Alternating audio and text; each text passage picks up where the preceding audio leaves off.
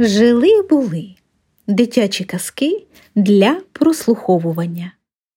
Зірка Мензатюк, як пальці посварилися.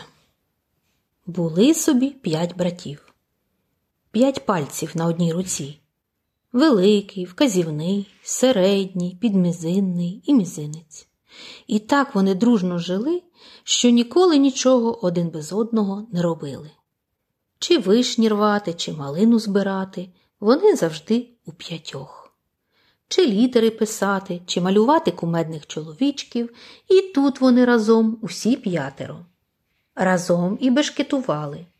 Великий палець забігав за вказівний і ха-ха, виходила дуля.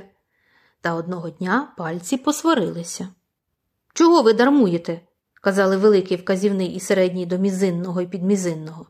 Ми й ручкою пишемо, й олівцем малюємо, ми й ложку до рота несемо, а ви що? Дармоїди. Та ж я найменшенький, мазунчик, я нічого не вмію, хіба що помагати, знітився мізинець. А мені працювати не належиться. Я серед вас найголовніший. Ось побачите, я носитиму золотий пояс, похвалився підмізинний. Це я, я, я найголовніший, бо я великий, закричав великий палець. Ти? обурились інші, ти серед нас найкоротший, у тобі лиш один суглоб.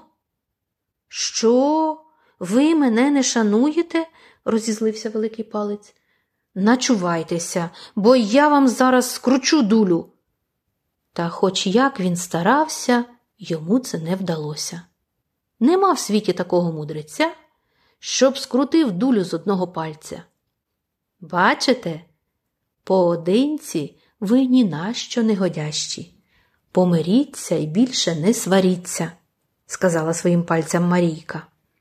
А сама подумала, що їй також не варто сваритися з братиком.